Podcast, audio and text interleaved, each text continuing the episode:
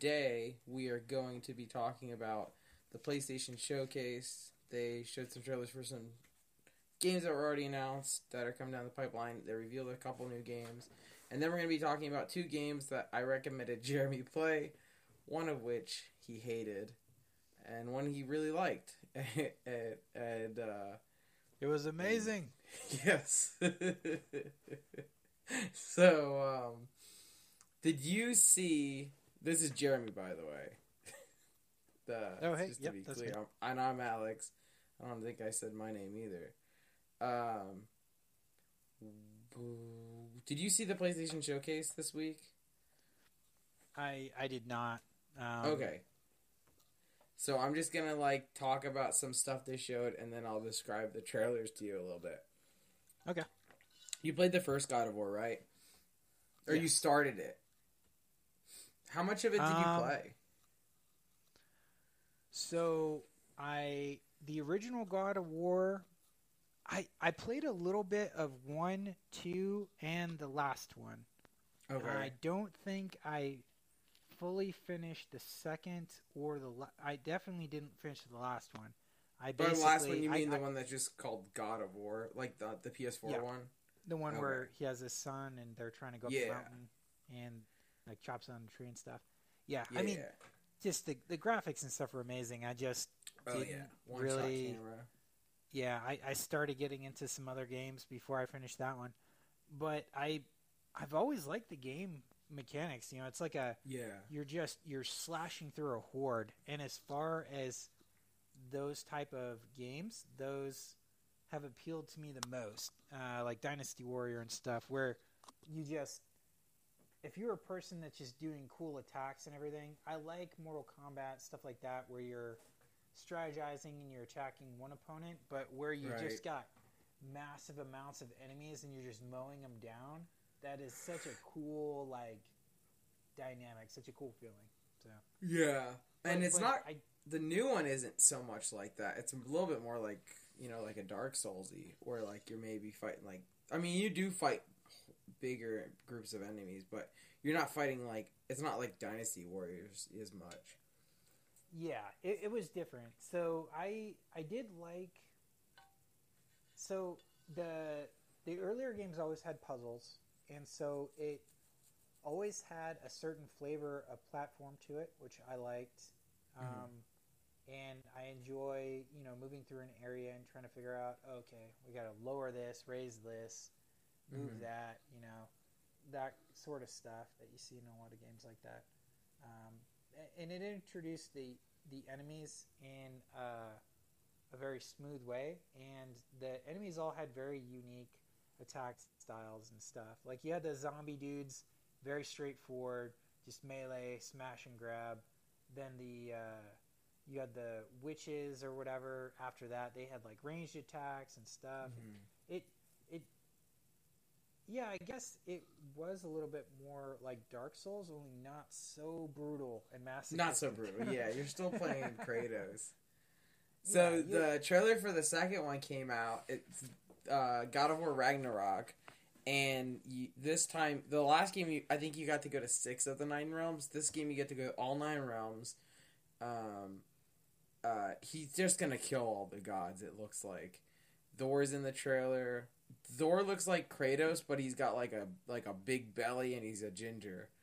Um, so that's fun.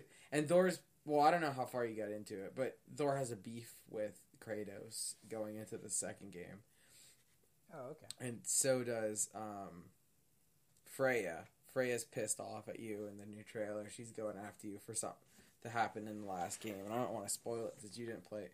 You should finish it just to get it because it's a good story. Like even if you want to crank it down to easy mode and and get through for the story, it's a it's a good game um, for that. Yeah, I, I I enjoyed it. I just I love like city builders and stuff like that. So once I get one of those games, I get like crazy about it and it just consumes me. And so Hmm. but I do love a good story and everything like that. So the uh it yeah, I I will finish it eventually. Yeah. one day. And that it's a beautiful game, and the storyline so far has been pretty great. And uh, yeah, the combat's not too bad or anything. Yeah, and I love anything with that incorporates mythology too. I'm a big sucker Oh, for yeah. that. Uh, another game they showed, Insomniac Spider-Man Two, which is the third game in the Spider-Man series because Miles Morales came out last year, and I I played the first one. You also played the first one, right? The first Spider-Man? Yeah, it came out like 2018. Did you play it? Um, no, I don't, I don't think so. Oh dang, you'd like it for sure. Um, I, I was a huge Spider-Man fan when I was growing up. That was like Yeah. my, that was my dude. I watched the animated series like crazy, yeah, and uh, pretty much every episode. Connor I could had, play it like, too. you know, yeah, Because it's I it's not it's the like tame. pajamas and everything. Yeah. But uh Insomniac you you may know they did Ratchet and Clank. They Yeah, I uh, love Ratchet and Clank. Yeah, me too. Um, I think that was one of their first ones for PS2. Yeah, they did um Spyro on PS1 and Ratchet and Clank on PS2 and PS3 and then um and then for PS4 2018 Spider-Man and then last year I guess 2020 Spider-Man Miles Morales. So now Spider-Man 2 is to come out in 2023. It's got Miles Morales in it. It it looks like they're teaming up. They're doing fights together and it's not clear if it's like he's AI controlled or maybe there'll be some kind of co-op. It, it's probably going to be AI, but maybe they'll add a co-op mode down the road. And um, Venom's going to be in it and probably um, Kraven the Hunter. So uh, that looks promising. Insomniac's really been cranking them out. Yeah. That's one thing that I'm glad that they finally started making movies for Venom, and I'm surprised that basically no Spider-Man movie that has happened since Marvel's Great Awakening in the early Hmm. 2000s. There is not really, unless I'm wrong about this, there hasn't been Venom in any of the Spider-Man movies, right? Uh, Spider-Man 3. Oh crap! Well, I'm wrong. It's okay. You're, you're allowed to forget Spider-Man 3. um, I still remember Uh, Green Goblin. Yeah. Also coming out uh, by Insomniac is a Wolverine game. No, no date on that one. Probably 2024 if I had to guess. But it just was like a cinematic trailer of like a bar where everybody just got their shit kicked in, and then it shows Wolverine sitting at the bar and he pops his claws out. Uh, so Sounds pumped like about that one game. too. Yeah, and it and it's kind of. Yeah for sure. Uh, there's been a lot of speculation on like what the gameplay would be. Probably like a God of War, like the new one, where you're just like it would have to be linear levels. They couldn't do like an open world like Spider Man. Uh, I don't think it would be satisfying to play as Wolverine in like a big city or like a Canadian forest or something.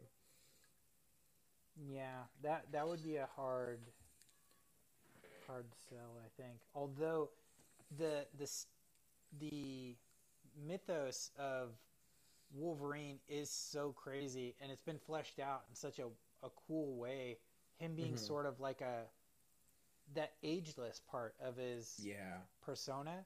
They've really they could play around with different insane- timelines too, or different time, Yeah. you know, time periods. you know, yeah, like he's got like memories from all the way back to like the Revolutionary War, or Civil War, or whatever, you know. So there's there's a yeah, I just feel like there's a lot that you can do with it.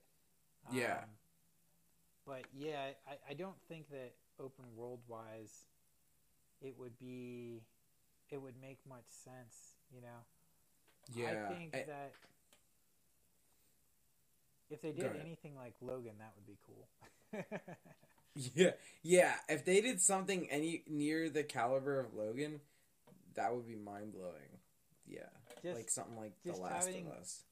yeah, just having like gigantic um, autonomous robots farming and like self-driving trucks and having all that like weird quasi-futurism and Mm-hmm. and then um, just the concept of creating mutants like the fact that one of the cool things that i think happens with magic or anything within a particular story is where it gets limited you know Mhm. where they're like there's not a lot of magic there's only a few people that do it or there's not a lot of special mutant powers it sort of has fallen into decay in the greater society. It's so it's it's a rare resource. I, I always Yeah. think that that's an interesting story plot type of mechanism or whatever. And that's Yeah. you know there was that like mutants have either gone underground or there's just not that many of them around anymore, and then they're creating them as weapons and and merging. Yeah, that's like, um, DNAs. Can you imagine if you you were fighting like a perfect version of yourself as Wolverine, or fighting um, combinations of different mutants, genes being put into, uh, you know, some boss you're fighting or something. That'd be kind of like cool. Storm and Cyclops all together or something like that. Or imagine like fighting like you're in the forest and you see just like this like this mountain start to move and you realize it's like a freaking sentinel that had just been forgotten for a hundred years and he's all like rusty and shit. He's got moss growing on him, but his weapons are still functional. You gotta fight him. Mhm. Be so cool. Oh yeah. So yeah, light on details for that one, but it is coming uh, at some point. There are early production for that. Marvel's Guardians of the Galaxy coming out this year. It looks like absolute dog shit. Yeah, I think, like, I think we very briefly talked about. It. You said like the graphics are just terrible, right? Rocket Raccoon, something yeah, well, that. like that. I don't want to say the graphics aren't good. That's true, but also the animation's bad. It looks like I don't know if you saw any like trailers or gameplay of the Avengers game that came out. What was it? Was it last year that Avengers game came out? Yeah, I Um, did. It, it seemed like it was uh, put together super hastily Mm-hmm. in order to make money. The combat almost looked like the new Final Fantasy to me a little bit. You had kind of like you're you're fighting and it's an open area. Yeah, it's very sort of running RPG. around. Yeah, you're running around and you can like fire attacks at them or whatever. But um, I, I I'm trying to think of like an old school like PS1 game that I originally started seeing that sort of uh, gameplay. But yeah, like the the Avengers game really does look like something that that would have come out in like PS3 era, and and like it, it just feels like something that would have been like a tie-in for like the Avengers movie back in 2012. It's very like old fashioned and not in a good way. And the Guardians of the Galaxy, so that was Square Enix. This is also Square Enix. They're using the same game engine and everything.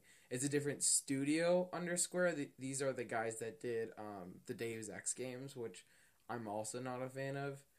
And it's just a shame that instead of like uh, trying to come up with their own identity, they're just doing let's make it as close to the movies as possible without getting the rights to use the actors' likenesses. And it's kind of gross. Uh, my favorite joke Yeah. is that the Avengers look like the stunt doubles for the actual Avengers in the movie. And I think that's a fair comparison. Oh, yeah. The uh, I I feel like there's so much that can be done with that, you know, because the Marvel universe, people are hungry for new things. You've got Agents of Shield, you've got Mhm. WandaVision, you've got you know Iron Fist. There's all these uh, shows and stuff that have come out, you know, uh, Punisher, everything. That it's obvious that people are open to the idea of new content where Mhm. you could really throw something new and interesting in there instead of making it seem like a carbon copy of one of the movies or something. Yeah. So Um, Yeah, and and if you look at like Insomniac Spider Man, they're very much creating their own identity, and even I don't know if you saw the Marvel uh, Midnight Suns trailer, um, but the those are that's by the XCOM guys. That's creating its own identity very much too. Oh, it doesn't look anything like the movies.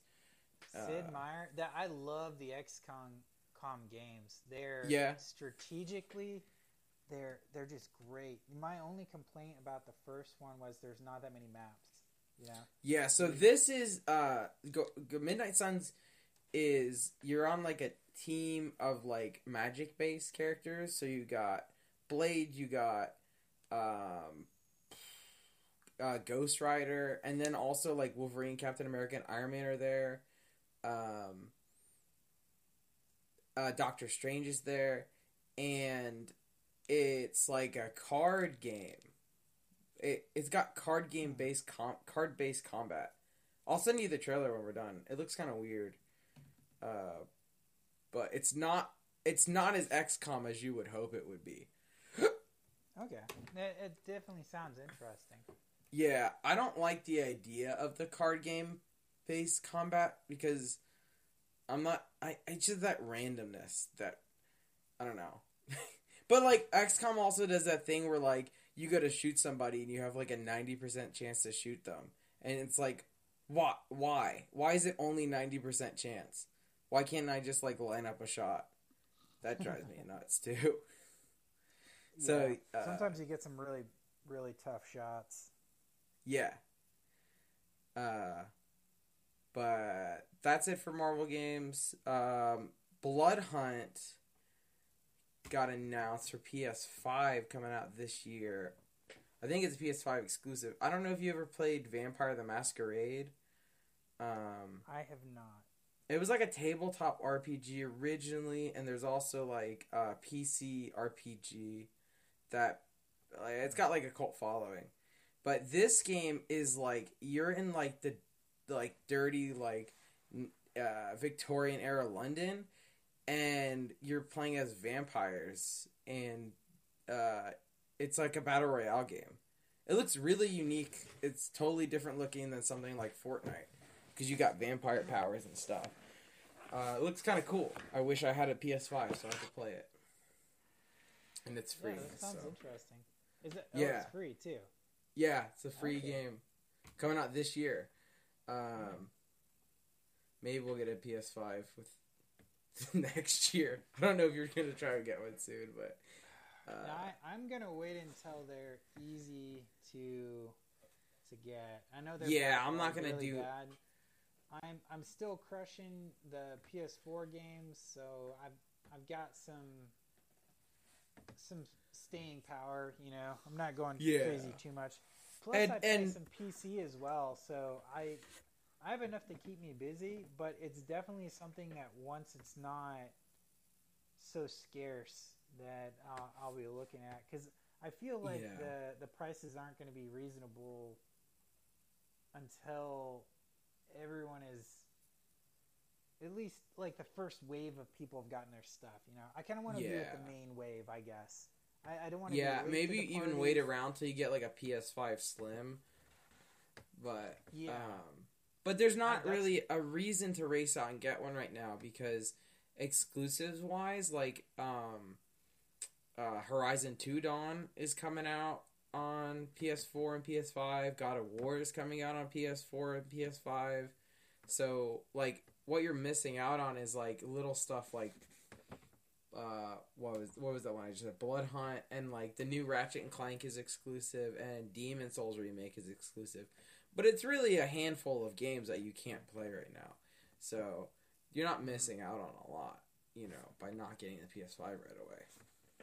Yeah, it's it's interesting because with the new systems, they always take a while before they build up a, a big catalog. You know. Yeah. And it's there's certain points where I feel like it happens with movies and it happens with video games and everything else where there's just boom and bust cycles or sort of like dry spells and and outpourings of just tons of really great games.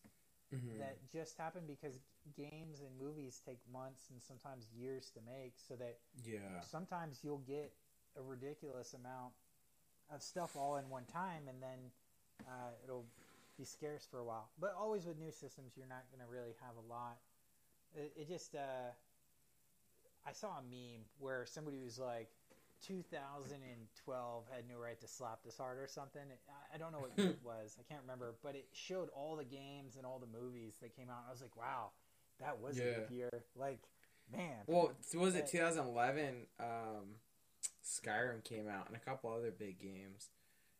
Because uh, yeah, 11, game 11, changers. 11. Yeah, just Yeah. completely reimagining genres, breaking down barriers, going into new territory. yeah. So it's just a classic format, but it's just, I mean, it's like such a massive game. And that was one of the first games that wasn't MMO where you had a lot of like side quests and stuff. You know? oh man, I love Skyrim. Every once in a while, I just go play, pop like uh, start a new save and just play for a few hours, just because it's fun to be in that world. Mhm. But um, speaking of games you can only play on the PS5, did you ever um, play Knights of the Old Republic back in the day? Star Wars Knights of the Old Republic? I I'm not sure. I don't think I did. There's Okay. the I love Star Wars, but I really like the Pod Racer back on the N64. I played Yeah. until my eyes bled, but after that, I didn't really get a lot of uh, Star Wars games. So I want to say that I have not. So Knights of the Old Republic was a um, RPG on PC and Xbox made by the people that went on to make Mass Effect later on. Uh, it uses D and D style like combat. So like your like your character like the computer's doing like percent chances to hit and stuff. Um, uh, Man, it has a really that's cool right up my alley. Yeah, yeah, you would love I this love game. Mass Effect and I love D&D, so Yeah, it's like a precursor to Mass Effect. Uh, I really got into the second one, which was made by Obsidian, who's still kicking ass. Um, and then I tried to go back and play the first one, but uh, I encountered a bug that wouldn't let me progress, so I never finished it. But uh, yeah, it takes place like a thousand years before Episode One. It's in the Old Republic era, so there's just like a ton of Jedi's. There's a bunch of Sith running around, and uh, you're just flying around in a ship. You have a ship. You go around to different planets. Uh, you solve quests for people. You're playing as a Jedi. You can train other people to be Jedi's. Uh, so it's pretty cool game. I loved it. I was maybe like 13 when I got the second one, and I played it over and over again. That's getting the first one is getting remade for PS5. No dates, pretty light on details. They did say that they're gonna heavily. It is a remake. It's not like a port. They're making it from the ground up, but it's gonna have the same story.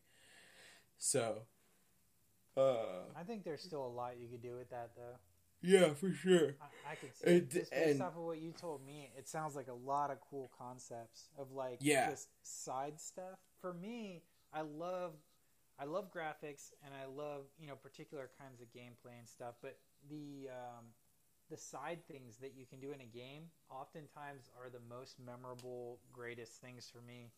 Yeah. Well, here's You what know, I remember. My intro. can have a really great like storyline, but having those little side things of like building up a ship or building up a base or, or something. Yeah, like really cool. depending on the conversations you have with your crewmates in the second one and the way that you that their affinity towards you, you can like and it's not like the game doesn't tell you this that you could do this.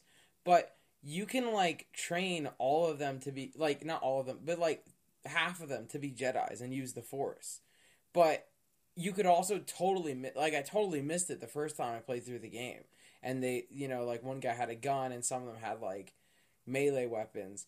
But like uh if you have the right conversations and stuff with them, they can all get trained up in the force and use force abilities and lightsabers which are way more OP than anything else in the game and just freaking just stomp your way through it. It's so much fun. Uh And the first one, like I said, I never got to finish it, but there's some cool characters. Like you get a Wookiee on your team, and like a, an assassination droid, uh, astromech droid, and a few other Jedi's. So pretty cool. Uh, Yeah, yeah. It, it sounds super interesting. I think with the Yeah. updated graphics and everything too, it's going to be super juicy. Oh yeah, it's totally gonna be worth playing. And EA is, I their their holdover Star Wars is over as of the end of this year. They had an exclusive deal with Disney that only they can make Star Wars games for some reason. So that's why all we've gotten since Disney bought Star Wars is two Battlefront games and one uh, Jedi Jedi Fallen Order. Did you play that one? Oh man, that sounds familiar. No, I don't think so. Okay, that's a good game. It's kind of like Baby's first Dark Souls, but it's got some like Uncharted elements in it. Emily, me and Emily like passed the controller back and forth and played it, but it's it's a lot easier than Dark Souls. But it's it's a good game. Thank goodness. Yeah, you should check it out if it ever goes on sale. But uh, yeah, so that was um. Oh, one more thing, one more cool announcement that I thought you'd be interested in. Uh, Forspoken.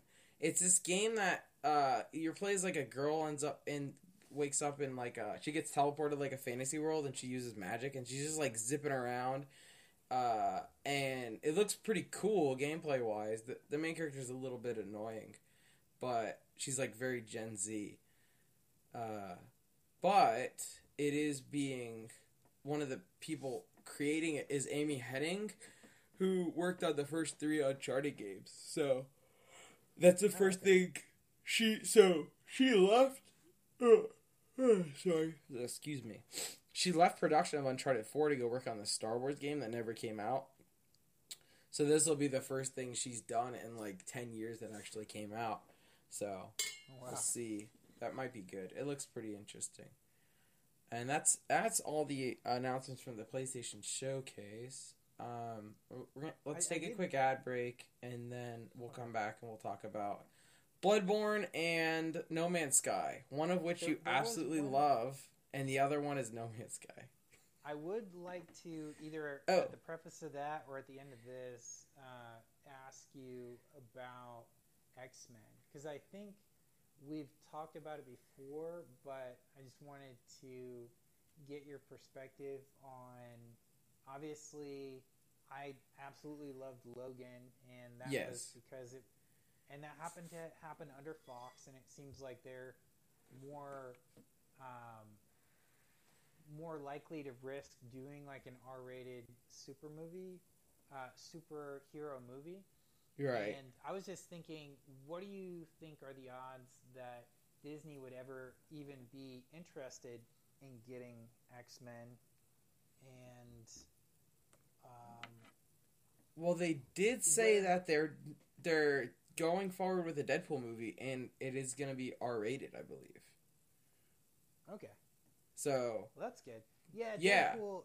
It's interesting because I feel like they're very conscious of their image as like a family mhm. friendly organization, and they're they're very scared to do things that are.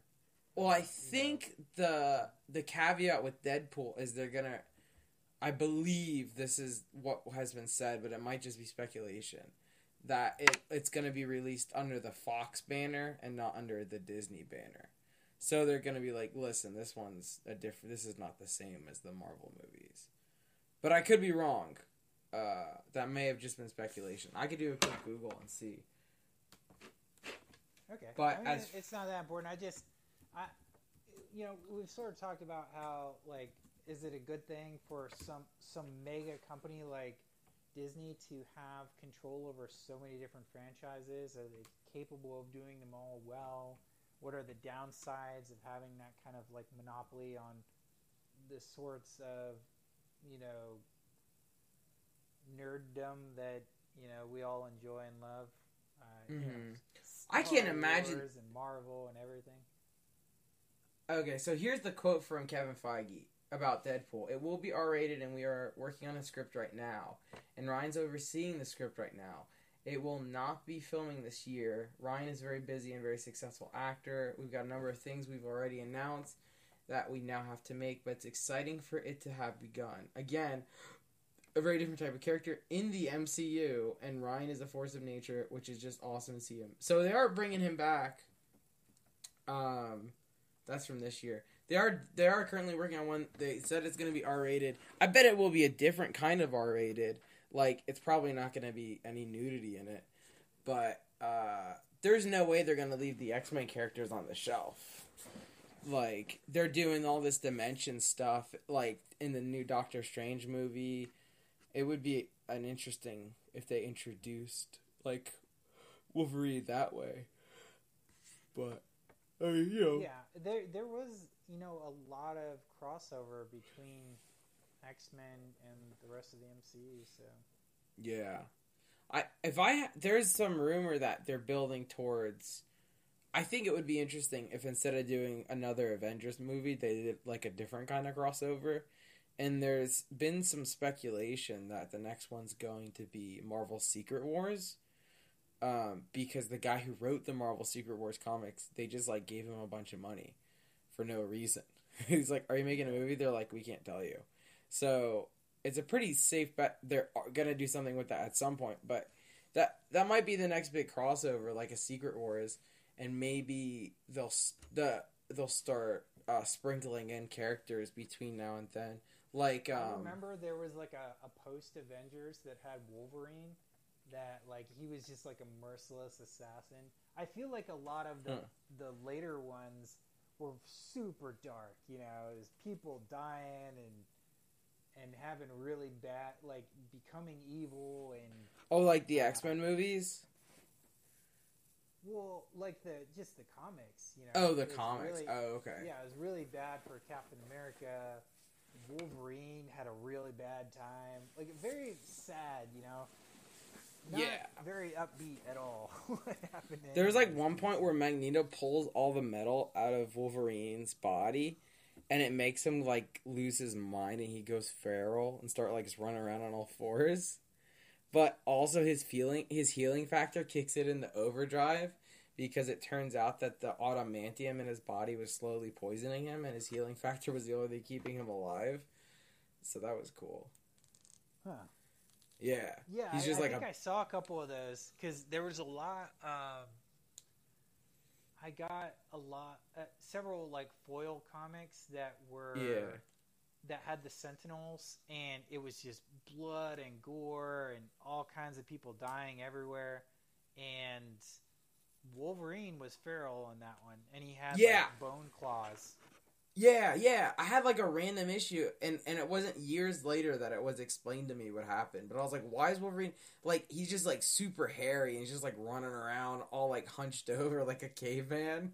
like Yeah, what is I thought happening? it was like a. I thought it was like a like a prequel thing because I got those Oh, yeah. comics out of context, so I didn't know what where they were at in any sort of timeline. I just thought they looked amazing and like the Yeah. dialogue was cool and the the graphics of the pictures were really cool, and it was like it's weird back then. Foil was everywhere, dude. Like I Yeah. remember cereal boxes had foil Jurassic Park, and That's like, amazing. Everyone ate it up. I loved it. I kept Yeah. a, a cereal box like Jurassic Park symbol for like a year. And you know, Dude, like, I had a box- foils, like foils everywhere. You know, everything was foil. Yeah. So That's awesome. Let's bring that back. Let's make that a thing. yeah. All right, I'm gonna I'm gonna stop us here so I can save the recording, and then uh, we'll be right back. And we're back. We uh, took a little break. We Hey. talked a little Star Wars, a little philosophy, and uh, now we're gonna uh, in between, and now we're gonna talk about. I convinced you to buy two different games.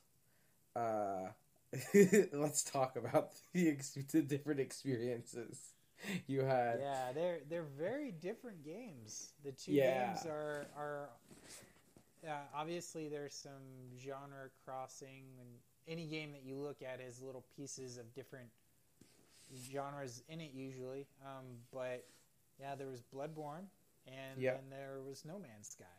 So let's talk about Bloodborne first, because I thought what would happen is we would hop in Bloodborne, we would do co-op mode, and I've already beaten the game, so I could help him on. But it turns out that Bloodborne has this like rather not user-friendly co-op mode that involves using a limited resource, and a, limited resource that's pretty easy to get later on, but it's really difficult to get at the beginning of the game. And the game has this issue where the beginning of the game is a little bit ex- it, it's it's a bit more difficult than it doesn't really ease you into it like some of the Dark Souls games. So uh, yeah. I can't believe any of the Dark Souls games ease you into it. I've only ever heard horror stories, and it totally made sense when I played that game. I was like, man, I am dying a lot. Like, a lot.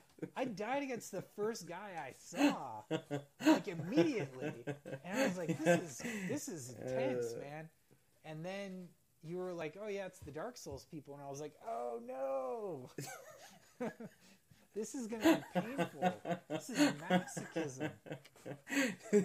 it's got this weird like I- it the way that the games are built like you have like psychological investment to like go back and kick a, a boss's ass you know like Yeah, I mean, like the sense of accomplishment has got to be out of this world. Like, Oh, yeah. heroin after you get your ass kicked that much, mhm. it's got to be the best thing.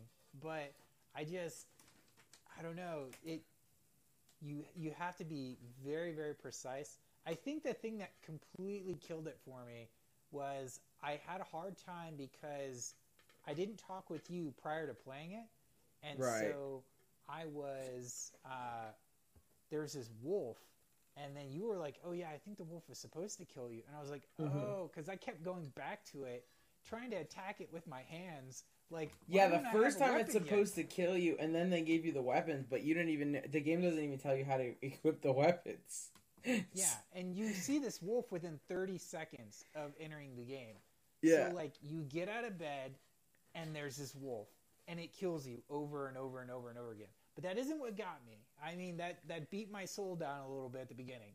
I I tried to beat this wolf for like over an hour, and I was like, oh my god man, I'm really not going to be able to play this game. Then I, you know, figured out the weapon thing. And then when we got to the point where we could co-op, because I was getting killed over and over and over and over yeah again, the the renew or the uh, the resource that isn't uh, renewable, which is in it's called insight in the game yeah, insight. I only had enough to do it one time, and I died within like two minutes of getting it, and then we couldn't co-op. So we spent Yeah. an hour or so figuring out how to co-op because you have you have to get to the first boss in order to do it. Yeah, Yeah. different bells, not user friendly, as you said, very Yeah. not user friendly. And then your co-op is extremely limited. If if- Yeah. unless you're at the later point where you are getting tons of insight, but I think the way to do it would almost be to play through the game once on your own and then do a game plus mode co-op with somebody else. That's That probably way- was the original design. I bet. Yeah. And and, and also like like the Do you co-op you keep insight and weapons whenever you like restart, or do you start? uh, like if you do game plus mode, you keep everything and the enemies get harder. Oh. and and Okay. like like there's certain things you can't do unless you game plus like there's a trophy for like maxing out a level of a weapon and there i don't think you could do that unless you do a game plus mode but um uh, i don't know what i was saying but like i i i'm at the point like i think the co-op is almost like a backdoor co-op because what they want you to do is like if you're struggling with a boss, you can ring that bell, and then another player can show up at the boss fight and help you beat the boss. I don't Yeah, think I don't, it's I don't feel intended. like it's a true.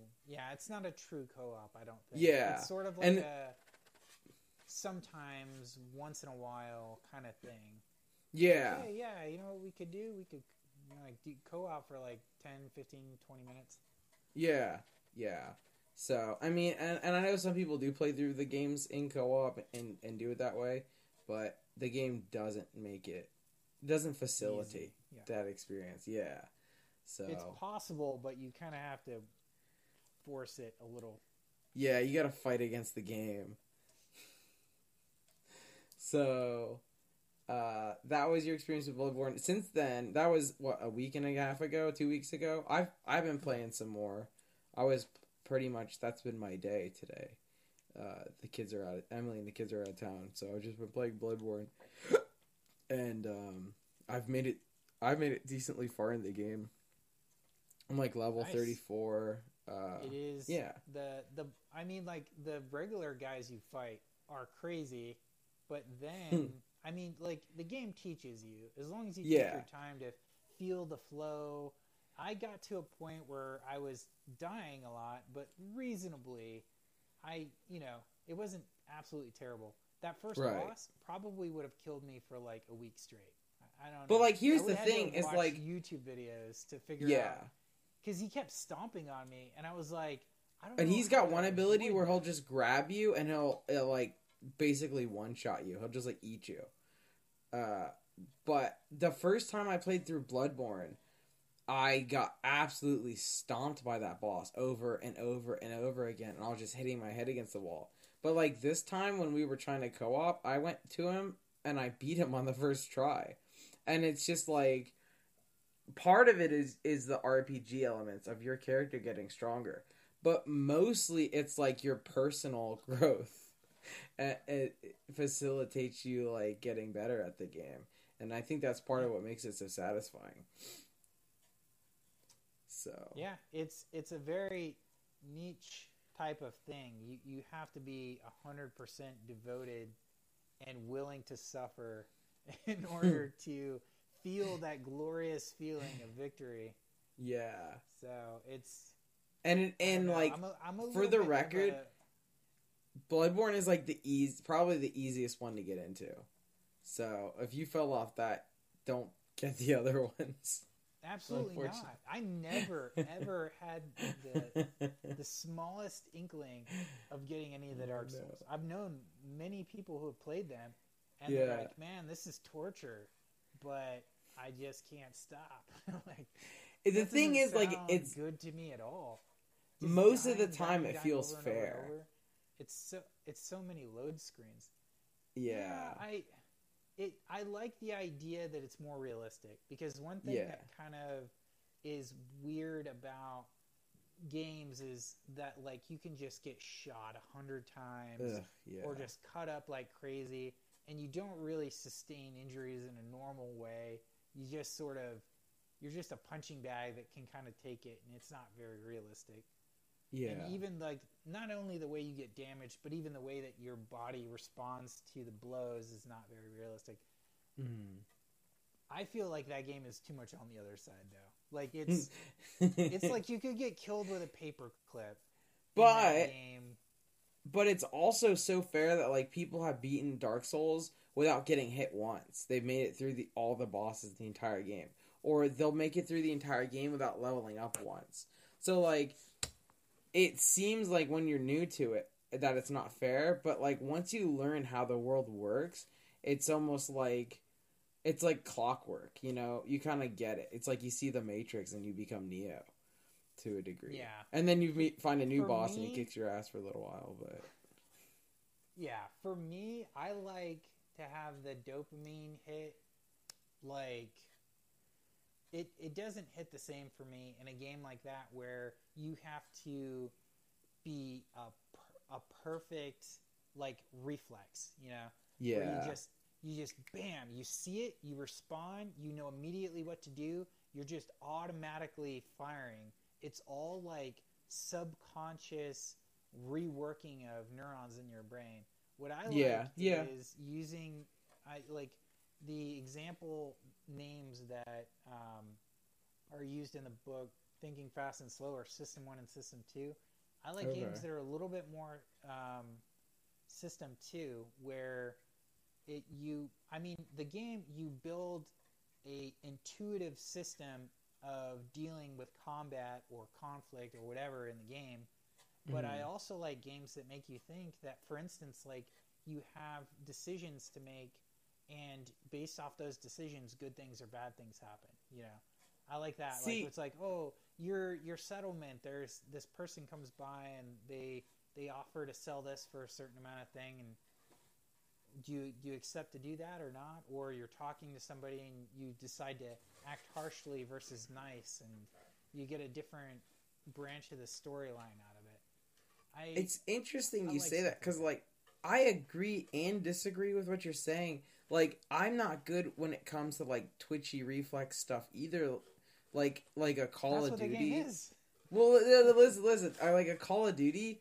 Absolutely gonna mop the floor with me, but like something like, like I think he like here's how I had uh the Hitman. You know, Hit- Hitman. You haven't tried that yet, have you?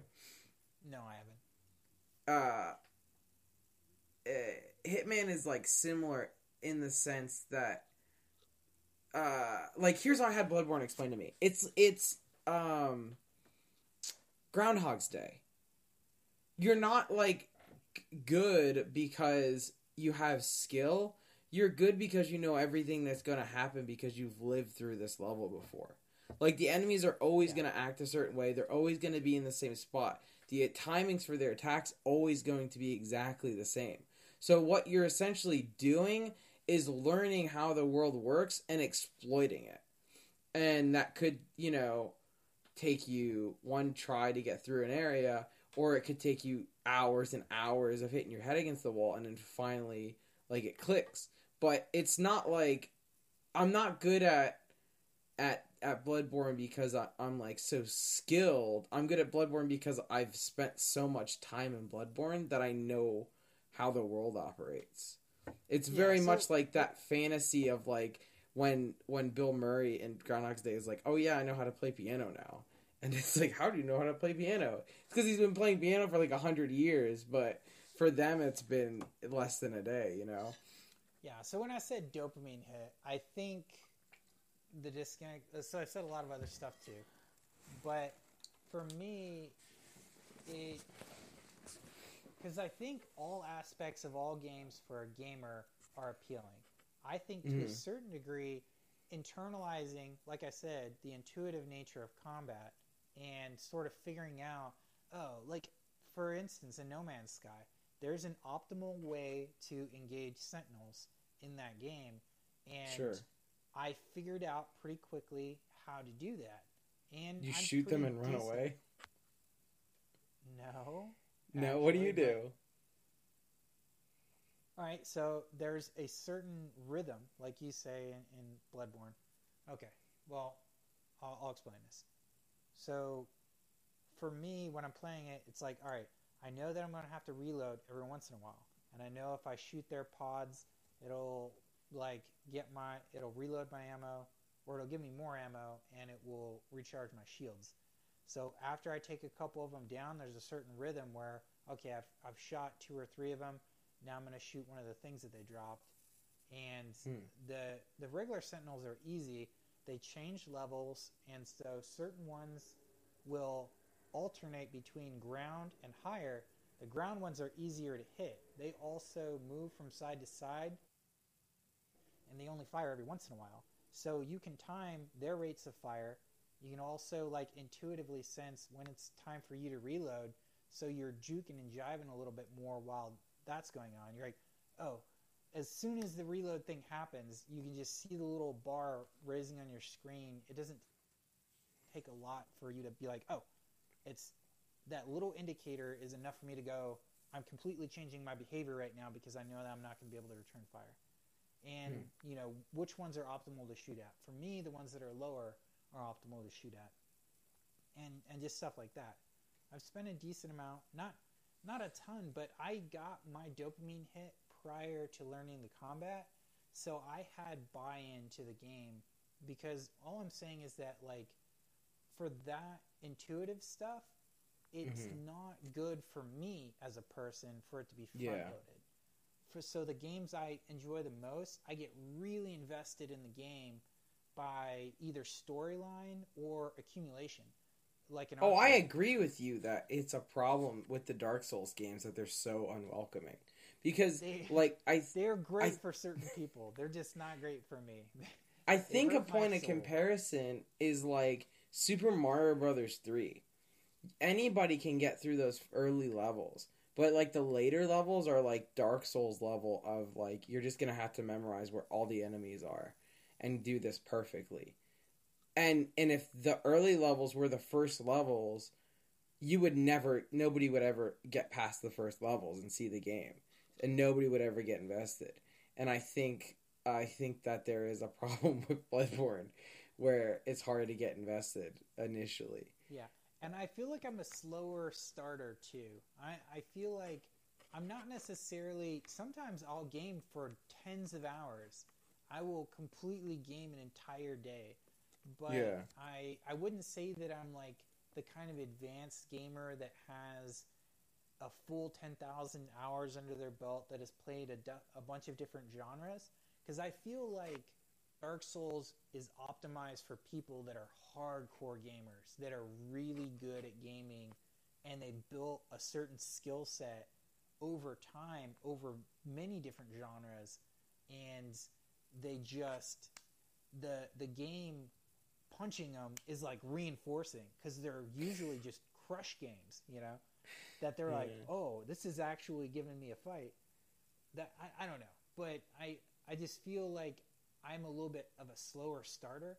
And i think other than the fact that games that where there's accumulation or there's building you get to see like you know city skylines or or valheim or any of those games where in different kind of ways you're you're building something up and you get to see the result of it um, those appeal to me as a genre. But also they're they're very slow you know Mm-hmm. like you can take your time, you can really dip your toes in the water and then go, okay, I'm ready to dive all the way in. Like there's there's a Mhm. big area and I think I like games have a lot of side quests for that same reason cuz if Yeah, you kind of do I it at your own wanna pace. yeah, if I don't want to go down the main quest path and if the side quests are interesting, then I can do those and usually doing side quests in a lot of games, you get you accumulate something. So like Mhm. for instance in um, Andromeda, they have something that's similar to No Man's Sky where you have these uh, strike teams and they have different stats of their ability, different ranks, their ability to accomplish certain missions, and little quirks and um, uh, modifiers, I guess you could say, um, that that make them just a little bit better or a little bit worse at particular things. And you decide where to send these strike forces out. They're, they'll say they'll go on a recon mission or a protection mission, or they're, um, you know, they're getting something or they're attacking something, uh, a raid or so you have all these different mission sets and you apply them to different teams based off of their skill, you know, their skill level, and uh, and then it just takes a certain amount of time and then they accomplish it. But you get like resources back from that. I love Mhm. stuff like that where you get uh, cash in game where like you can buy a really cool ship or you know just some other form of accumulation, which is a lot of what was super appealing about No Man's Sky. But it's such a great game. I've I've advanced in the plot quite a bit to the point Yeah. where I'm you know most of the way through. It's the the main storyline isn't super long necessarily. Um, Yeah, I never finished the ton of base story. Uh, I because here's what'll happen is I'll play the game for a while and then I'll drop off of it, and then they'll update it a bunch of times and I'll go back in and I'll be like, I feel like I just need to start over. so I started over, uh, and then I made it a good but further in the story and I still and then I dropped off again, but so how far uh do you have like uh have you done the settlement stuff at all Yeah. So Yeah, I it? so I don't have a class A settlement, but I've done a ton of stuff. I've learned a lot about the crafting in the game in order to do that cuz like because the settlement's the new thing i haven't done that yet at all yeah, so settlements are pretty fun. Um basically, what's what's interesting about a settlement versus freighters, because you've probably done freighters, right? Yeah, I have a freighter. original game. Okay. Well, it wasn't, but uh, they added that like a year later. So I I have freighters and I have a settlement. So the settlements are they're interesting because you don't know what you're going to get out of a settlement until you get it out of debt, and it always starts off super super messed up. So. Hmm. I think I accumulated debt, and I also wasn't trying to be like a terrible taskmaster. Yeah. taskmaster um, and like just try to squeeze all the profit out of it that I could. I wanted the the settlement to thrive, as well as you know potentially produce things for me. So I went into debt almost almost 400k, and then I rapidly got out of that debt because eventually the game started putting on a lot of productivity, and there was a massive amount of maintenance costs. So it's like the worst case scenario is usually what they give you with the settlement to start off with, Hmm. and then it, it upgrades and stuff. Once you get out of debt, it doesn't give you the excess money, which is what I thought that it was going to do. And I was like, oh man, that would be great. Cause Yeah. for instance, my my maintenance is like 150k per day, and my my productivity is like 450. So that that's a lot, you know. That's 300k of units in the game per day. I mean, like that.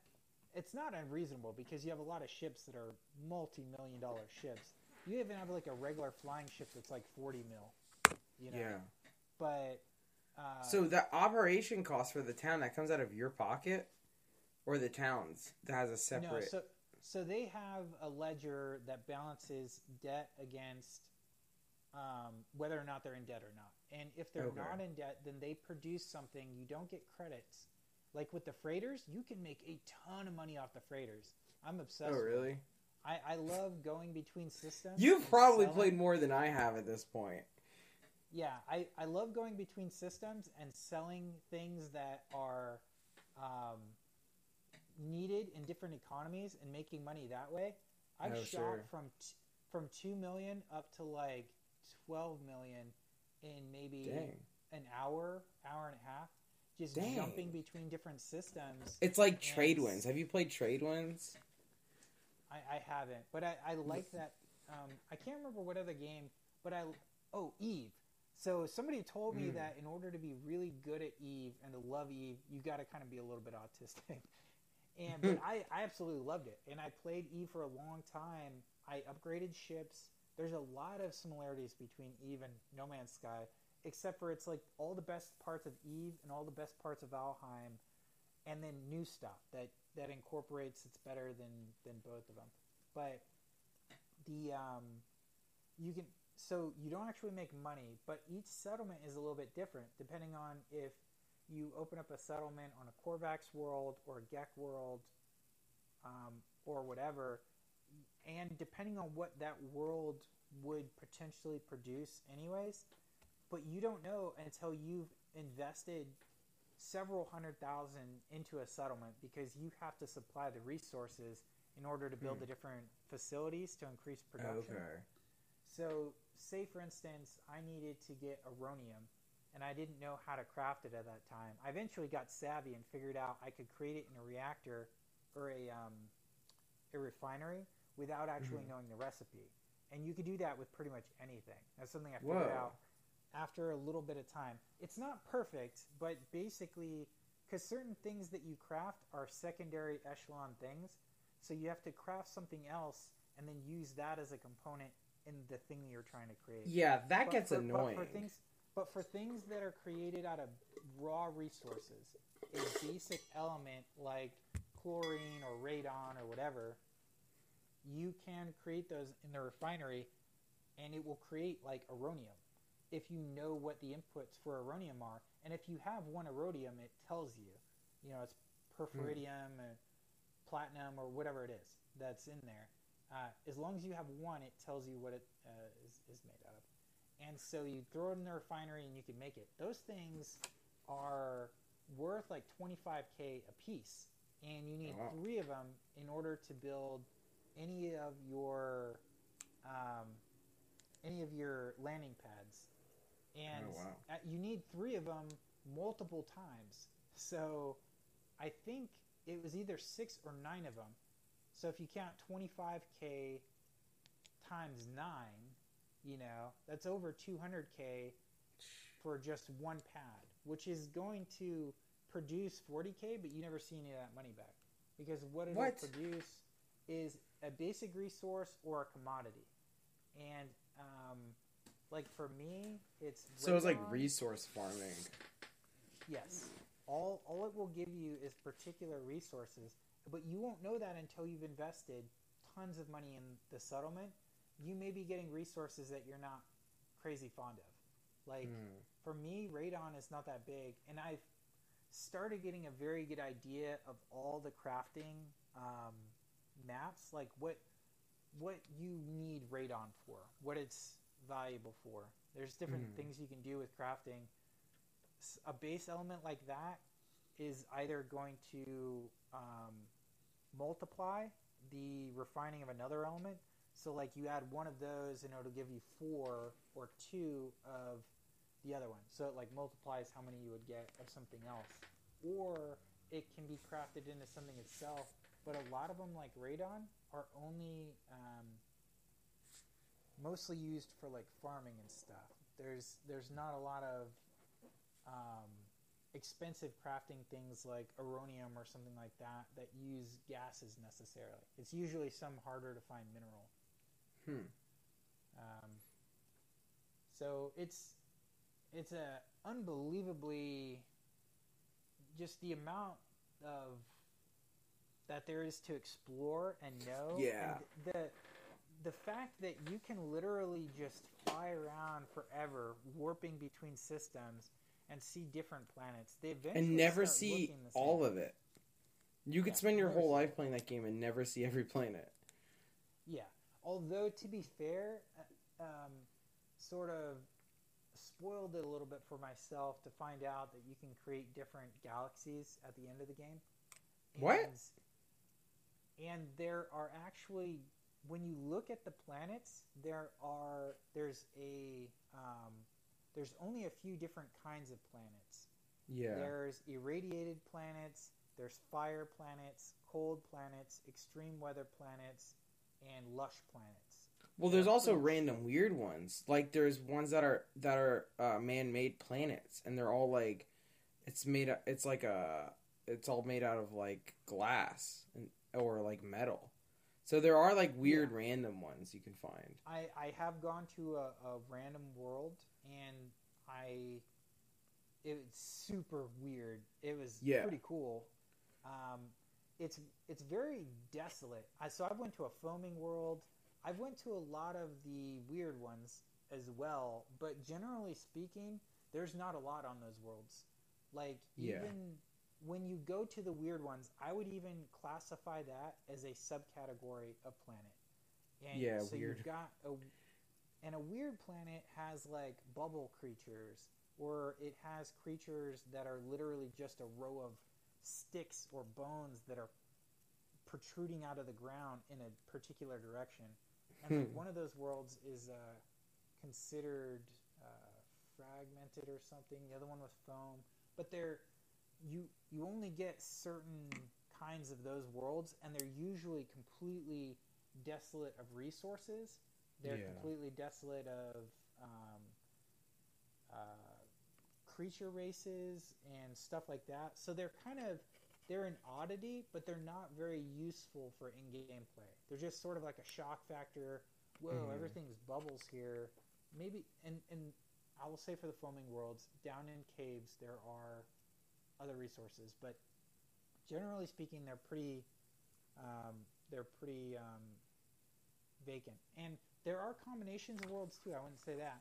Like there there's a world that I would consider like a water world where it's primarily oceans. That Oh, you're yeah. exploring.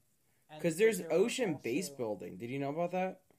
Yeah, absolutely. I've already Oh. gotten a lot of the salvage. I. How many hours have you sunk into this? I should have asked you this at the top. About ninety. I'm yeah. I'm 90 hours right now. Between my two memory slots, I've only sunk in 60 hours, I think. So, or may, and it might be less than that. So you are more advanced than me now. Uh, and I guess you've done like you've built bases and stuff too. Oh, absolutely. Yeah. I So have multiple bases. I've, I've created small bases, particularly for resource gathering, and I've created uh, my main base is on my sort of first world, and it is massive. I've got a Oh, yeah. separate container, uh, so you know the ones that cost a hundred pure ferrite. I've got Yeah. a different one for each one. So originally, I had all of my um, stations in the same room. I had my farmer, construction, science, uh, armorer. They were all in the same room. And then Mm-hmm. I thought about making a little like city type thing because I kept expanding my base. So I made each one of them their own room, and I haven't put So funny. furniture in there yet. But that's that's on the on the way. They're all connected with a, like a tube in between them, but they've all got hollow doors. They've all got their own space. And then my Yeah. my dude that runs my vehicle stuff, he's like off in his own corner near the vehicles. And I've pretty So- much completed all of their side quests. So at a certain Dang. point, they just say like, because all they do for you is they unlock uh, stuff. And I realized, oh man, I've kind of been wasting salvage material going around on different worlds and digging them up on things that I kind of wanted, but it turns out that those guys eventually give it to you if you just go through all their quests. So Hmm. I just sort of did a hard stop, decided I was going to finish all my base quests so that I would only be using salvage material for aesthetic stuff or stuff that just happened to be left over once I finished them all. And so uh, I'm two things. finished with all of them for the most part. That's awesome. Two things in the game that I haven't gotten to do yet, but I want to try, is the mechs and the living ships. Have you done either of those? I have not. Um, So- I, I've gotten the Colossus, and I bought the Colossus prior to the guy giving it to you. So that was one of those ones that I lost ten salvage credits, and I was like, oh, Yeah. that hurts because that's a lot. Um, uh, you know, it's like thirty minutes of of roaming around digging stuff up. And you know that on the the um what is the big ship? The Dreadnought? What is that called? The uh, are you you're- talking about a ship or the the stuff that you drive on the planet? the spaceship that can fit other smaller spaceships. The um that one, that one is a freighter. the freighter. So you can get this thing on your freighter that allows you to teleport vehicles down to planets. Did you know about that? Yeah. Oh, It is, okay. If you're looking at the text, if you're looking at the tech tree, it's the one on the far left. Oh yeah. See that? See like the the thing is like they'll like add these stuff and updates and the, the, like it, when I was playing the game, most of the time it wasn't there. Yeah, Like- I haven't bought that one yet because I haven't really used Exocrafts that much. Although Hmm. eventually I am gonna make a racetrack, and Oh, I'm gonna cool. like with like obstacles and everything because that's Whoa. one of the some of the things that you can buy in the game with your salvage credits are like ramps or different things. And I like the idea of digging out like a track and just driving and seeing, you know, if I can handle the hard turns and stuff and make a, a decent track. Although the only Yeah. downside to that is that you would eventually have to clear it out because the game randomly generates trees and flora, especially on planets that aren't barren. It it like I had a tree growing straight through one of my glass things because the ground wasn't covered, um, like directly covered. So it will just shove a tree there, and it will go through the graphics of if. So I had like a glass overhang. It's sort of like a balcony going around Mm-hmm. the second and third floors of my big house. I've got my main house that has my health reheals, my save point, all my like useful stuff, and it's it's got like a weapons rack on the wall, and then I've got kind of like a big storage facility, which is was my original house, but it's just I don't know. I haven't really worked it. I, I like the modular stuff a little bit more, at least for now. Uh, Yeah. And have you done the living ship yet? I have not. I, I actually don't even know exactly what that is. Is that the underwater one?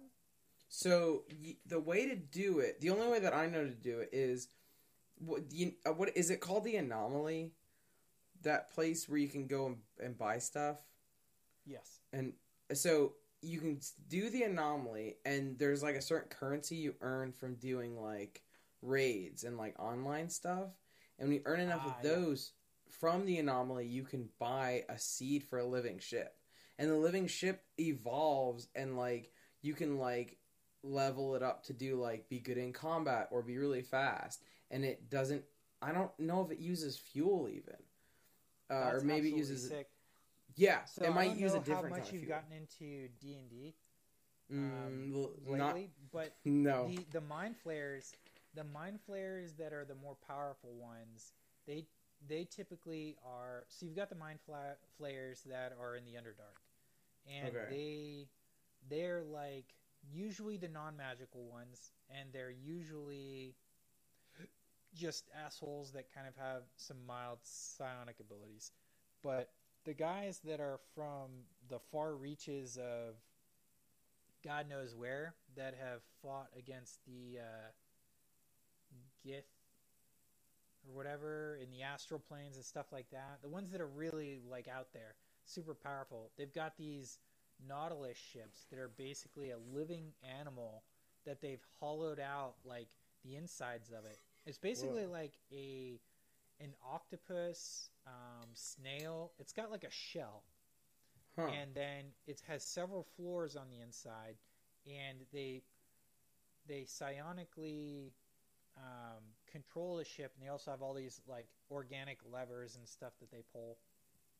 But they th- it's a living ship. It's actually alive, but it's sort of been um, lobotomized in a sense. Like it doesn't really have a mind per se, but it's just got these parasitic mind flayers just sort of like pulling it around and making it do stuff. But it's a, a They did that- sea creature basically. And it's like Yeah. a living ship. So they did that in the. Star Wars books back in the day, uh, before like Disney bought Star Wars. These like dudes showed up from another galaxy, and they had these ships that were grown from like coral, and all their weapons and stuff were like living creatures. It was pretty cool. Hmm. Yeah, but, But- the uh, that that sounds super interesting. So I Yeah. have not done Nexus missions, which is where you gain that resource. You also get some from Nada, who is the uh, Corvette. The Daft Punk the- looking dude. Yeah, it's a girl, but yeah, Oh, it's a Uh, girl. yeah. That's a she's a Korvax. Are and all then there's- Korvax? How can you tell it's a girl? It mentions it in one of the quest lines. Oh, okay. It it mentions because the the guy. Well, I don't know if I want to really spoil it. You, you may have not done this part yet. It it mentions a female Korvax and a male Gek, Oh, okay. and th- it's them two. Well, uh, I uh, No Man's Sky. Check it out. Uh, Amazing game. I'm obsessed. I recommend Bloodborne, but it's definitely not for everybody. Like my wife won't touch that game, and we play a lot of stuff together. So, uh, yeah, that's it for this week. Um, maybe next time we'll talk about uh, Marcus Aurelius, or I'm gonna go try and see Shang Chi this week.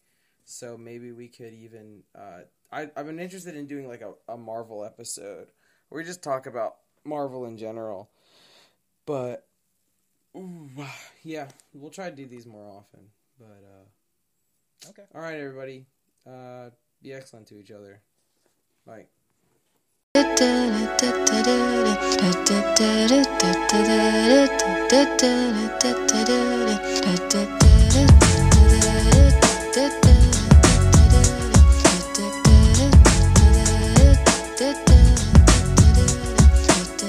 One of the really interesting things about the Korvax that I don't think is explained, and one of the things that really ignites my imagination with it, which I really like, is it reminded me of a concept in one of Sid Meier's games, which wasn't well received, called Beyond Earth, where Hmm. you are basically humans. I mean, you're, you're just you come from Earth, you're going out into the wide galaxy, and then you find this planet, and it already has organic life forms there, and you basically either try to dominate the planet and and other people that are there as well, or you try to create a symbiosis between the organic creatures that are there and yourself, sort That's of like genetic splicing in a way. But one of the options is creating a kind of collective. You super advance technology to the point where people are like a hive mind almost. And hmm. that is what the Korvax almost seem like to me because and I don't I haven't looked into the lore very much. Within the game it doesn't seem to explain it explains that the Korvax. um I so yeah, it's very possible that they just existed on their own. You know, they could have just been. You know, one possibility is that they're an AI sort of thing that was created by some mammals that wound up being killed off or something by themselves or whatever, and they just survived, and then they were able to Hmm. eventually replicate themselves. Or another option is that there was a mammalian or otherwise another species that downloaded their bodies into a hive mind and into like a you know particular suits and stuff. Yeah. Can you imagine like all humans downloading their consciousness into suits? I could picture So people doing could- that so we could like keep our you know, if some people are just obsessed alive. with keeping this yeah, keeping our uh, our species Yeah. alive. So one thing that people are trying to advance is advancing old age, and they're probably at the point within a few decades that they'll be able to extend it out to 120 years potentially. I think that's reasonable, and I think it's it's not um, bombasting. It's not empty speak whenever they they talk about trying to make goals like that scientifically. Um, Yeah. based off of what I feel that I understand from the kind of research that's going on. So the average age for say like an American is about like 88 or something. You know, it's different for males and females and different people have different risk factors. Obviously won't live as long, but um, yeah, it's generally average. I think that that could move up 10, 20 years relatively easily within a fairly short amount of time because they're attacking the problem from a lot of different angles from the way that I Mhm. understand it. So it's not just a single solution. Each solution will sort of like improve us for a few years, you know? Like, oh, you'll be able to live a few years longer because this is just going to marginally help you. But then this other thing is going to marginally help you and it's a completely different thing. It's like I don't know that kind of stuff. I think that they could easily push out a little bit, but there's limits to that. I, I don't. I don't know that within our lifetime, even if it it gets extended to say 110 or or more, we're still going to, you know, expire just like everyone has. We're all going to die, probably. And long life is just gonna slow down our human evolution anyways. It's gonna slow down our cultural evolution. It's no good. I don't think it'll slow down our cultural evolution. I think that it could have, so- like so like let's look at our like the way our country's run right now there's a bunch of people running our country that don't understand like i don't want to be disparaging when i say they don't understand technology but there are like bad laws in place for stuff like for instance if i buy a book i can sell you that book i can loan you that book but if I buy a digital book, I don't own that. I own like a license to view that thing. And there's like certain weird things with digital ownership that it, it as an example that I think shows uh, technology is advancing faster than our ability to keep up with it legally and and I don't think that having like 110 year olds in the Senate is going to do us any favors. yeah, you're absolutely right because people think differently. they get locked into a certain thing, and there's. But I don't think that's an accident that these much much older people wind up getting into these positions. Um, it's something that I've thought about a lot recently because I'm reading my second. This, this is either no, this is my third. This is my third go through. I want to say it's my third go through meditations by Marcus Aurelius Oh dang. and a lot of a lot of like the enlightenment and the the way that if you can just imagine that generally speaking people in congress they're going to over the course of several human lifetimes because it's only been like what three people ago you know or something that Sure, yeah. jefferson and everyone i mean That's like a live- that's like a Joe Rogan joke. Yeah. we founded this country four people ago. Yeah, it's like okay, well, you know, around, uh, yeah, because it's not even three hundred years.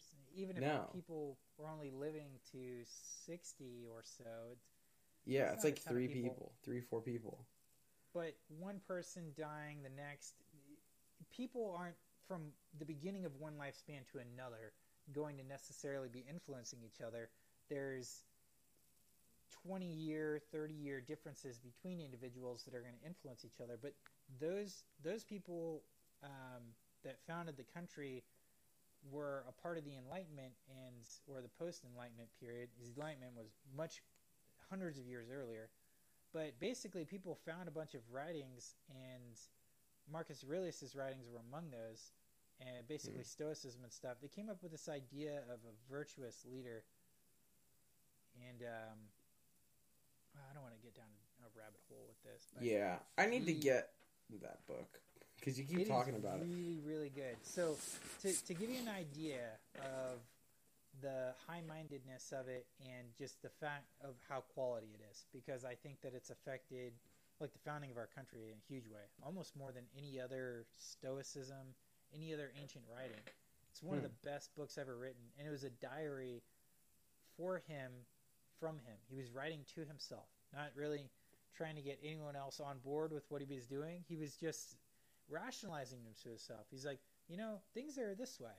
And Yeah. if they're not, then this is the conclusion, and you should still be happy. You know, just stuff like that. And uh, so, General Mattis, the Marine general that invaded Iraq, super smart guy, super well liked, um, very quintessential military leader. Uh, so much so, he's just wildly popular in military communities and you know a lot of people joking that he had a really good shot at the presidency that he'll never Hmm. run for um, but he took meditations on that deployment into iraq. And that was like his grounding thing. Because the book is you, you gotta imagine marcus aurelius was the emperor over the largest expanse of the roman empire. It was at its absolute maximum. It, it was spanning all the way from syria all the way to Great Britain, all the Yeah. way down to Spain, all the way across Morocco and the top of Africa, all the way up to the Rhine River, and bordering into and conf- you know going into constant conflict with the Germans uh, north of the Rhine. I mean, he was after Caesar. Caesar went over the Rhine, didn't really fight a lot, but they were already pushing that boundary centuries before Marcus Aurelius he was um yeah but but anyways he's it's such a large empire you know and he's he was just trying to ground himself to be like in reality not completely blown out of proportion not completely poisoned by his own power and i think that That's cool. as I've as I've reflected on it after a few times, a lot of so I've learned about the founding fathers and sort of what they considered to be the optimal person to be in Mhm. power in in addition to a sort of perfect system that will be able to correct itself that will be able to ensure that individuals' rights aren't completely quashed by the majority and that um, people have recourse to change their government if it's not working for them for some reason without blood being shed. Sure. But one of the things that they were interested in is what kind of leader is going to be in charge of the executive branch because the legislative and the judicial, it's like okay, you've got to have these. The judicial was also like they've got to be wise, high-minded, principled individuals that are very intelligent, very well practiced at law, that are going to be able to um, interpret things. And they had a pretty small mission at the beginning. Like they expanded their own power considerably. It wasn't necessarily a three system checks and balances. The the you know judicial branch was there to be sort of like a tiebreaker more between the executive and the legislative to ensure that the king doesn't usurp power and become an authoritarian. They they were sort of like a second voice to to deal with any transgressions by that person because they were very well aware of like populism and stuff. Uh, Sure. but the uh, but it's a virtuous leader, and they base their whole idea of a virtuous leader roughly off of um, ancient writings like Stoic writings and stuff, and is all about some of the principles and everything that are taught in that book. So that's a little bit of a plug for that book. Uh, a little Yeah. bit aside from the game No Man's So Sky, check out No great. Man's Sky and check out Marcus. Aurelius's meditations. Yes. Uh, Emperor I of the th- Roman Empire, covering all of Europe. Crazy powerful guy, kept himself principled and under control.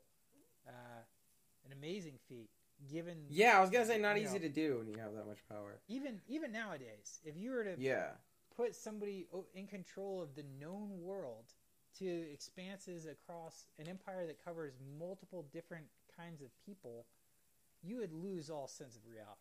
I mean, it's, Oh, it's yeah. far beyond being. I mean, a- the Stanford prison experiment. Those guys lost their minds within like a week.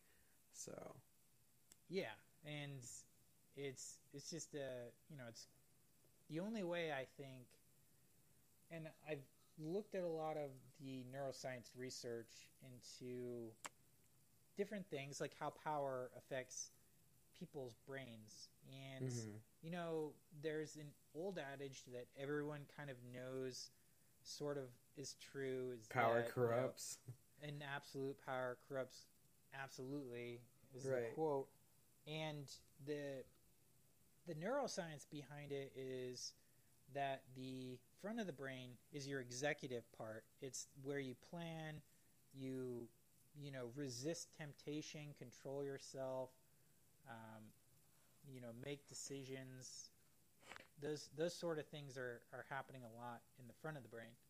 And then a lot of the other parts of your brain are either sensing things or they're pushing you towards things that you want at that moment, which are attached to your reward centers, like eating a chocolate bar, having sex, winning at gambling, you know, being famous. Mhm. And a lot of the things that Stoicism, in particular, what Marcus Aurelius was, what's interesting is that he sort of came upon Stoicism and realized that it worked really well for his particular circumstance. But it also works for a lot of other people in everyday life. There, there are other advice avenues out there that I think are great. If I think that some of Jordan Peterson's stuff, some of his talks about um, certain things are not like political, but just how do you survive in your life? How do you put the next foot in front of the other? He's got some unparalleled advice, I think. But this stuff is also pretty much applicable to everyone. But the the front of the brain basically you don't lose neurons, but you lose connections between neurons, and this is kind of like a weakening of, of that Hmm. kind that part of the brain. Meditation um, increases connections in the front of the brain. Um, exercising it through self control and things like that, um, and you know just living a principled life makes those sort of things easier. Rationalizing the reasons for being uh, a rational person and, and a self controlled person happen there. And it's exercise, and it gets stronger like a muscle. Uh, neurons that fire together wire together is the the saying that uh, psychologists, neuroscientists, anyone that's interested in the brain, they say because you get more connections when things are lighting up next to each other. Neurons just they they get it causes chemical activity and it causes growth, and they start touching each other. So that part of the brain gets weakened when you have power, and it gets weakened when you give into your urges and stuff. It's basically it, it also another analogy that's useful, I guess, is the good wolf and the bad wolf, or the sort of dichotomy that within each one person's soul of of sort of living a, a, a life just filled with excess and debauchery and lack of control, self-destructive, and what the opposite of that is. And it, it comes down to different parts of your brain. The the interesting part of that, because it's all pretty well common knowledge, is that power be the more power that you obtain, the harder it is to maintain that front part of your brain. Huh. Because for various reasons, and and a lot of this is conjecture, it's not necessarily proven. The so you could also go in the opposite direction. Very common in science for people to go, oh well, if causation doesn't, if correlation doesn't equal causation, then maybe let's give it in the opposite direction. Maybe People, that already are that immoral. yeah, people that have parts that, that are predisposed. This would be the the question. Are people who are predisposed towards losing gray matter, which is connections, in their frontal lobe, if they are going to be on a trajectory to lose those things, and those people are more likely to get into those positions. So, not necessarily that they're immoral or, you know, predisposed towards debauchery or anything necessarily.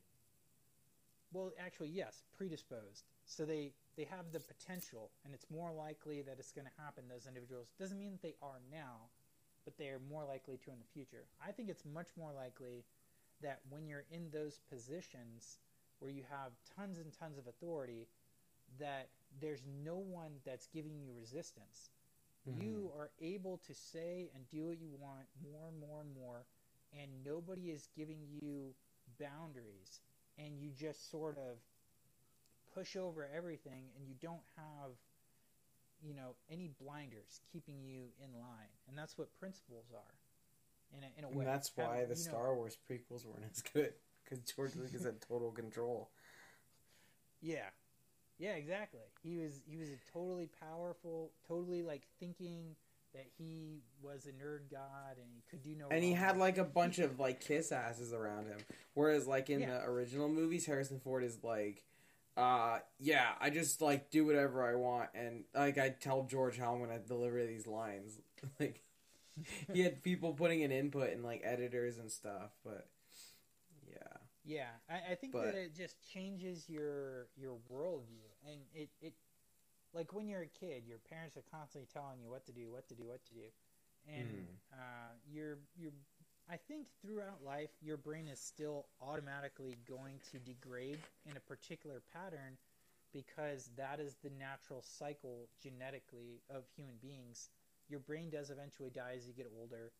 Um, does get weaker and stuff, but um, it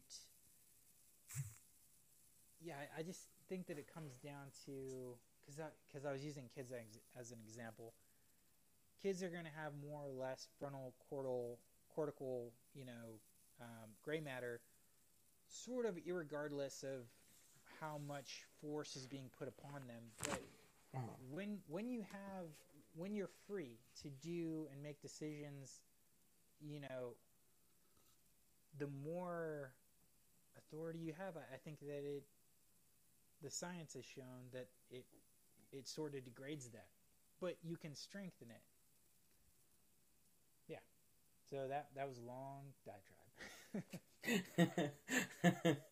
yeah, I might snip that off and put it like after the after the end of the podcast, but uh, cause we're Yeah, clocking in like an hour and a half here now.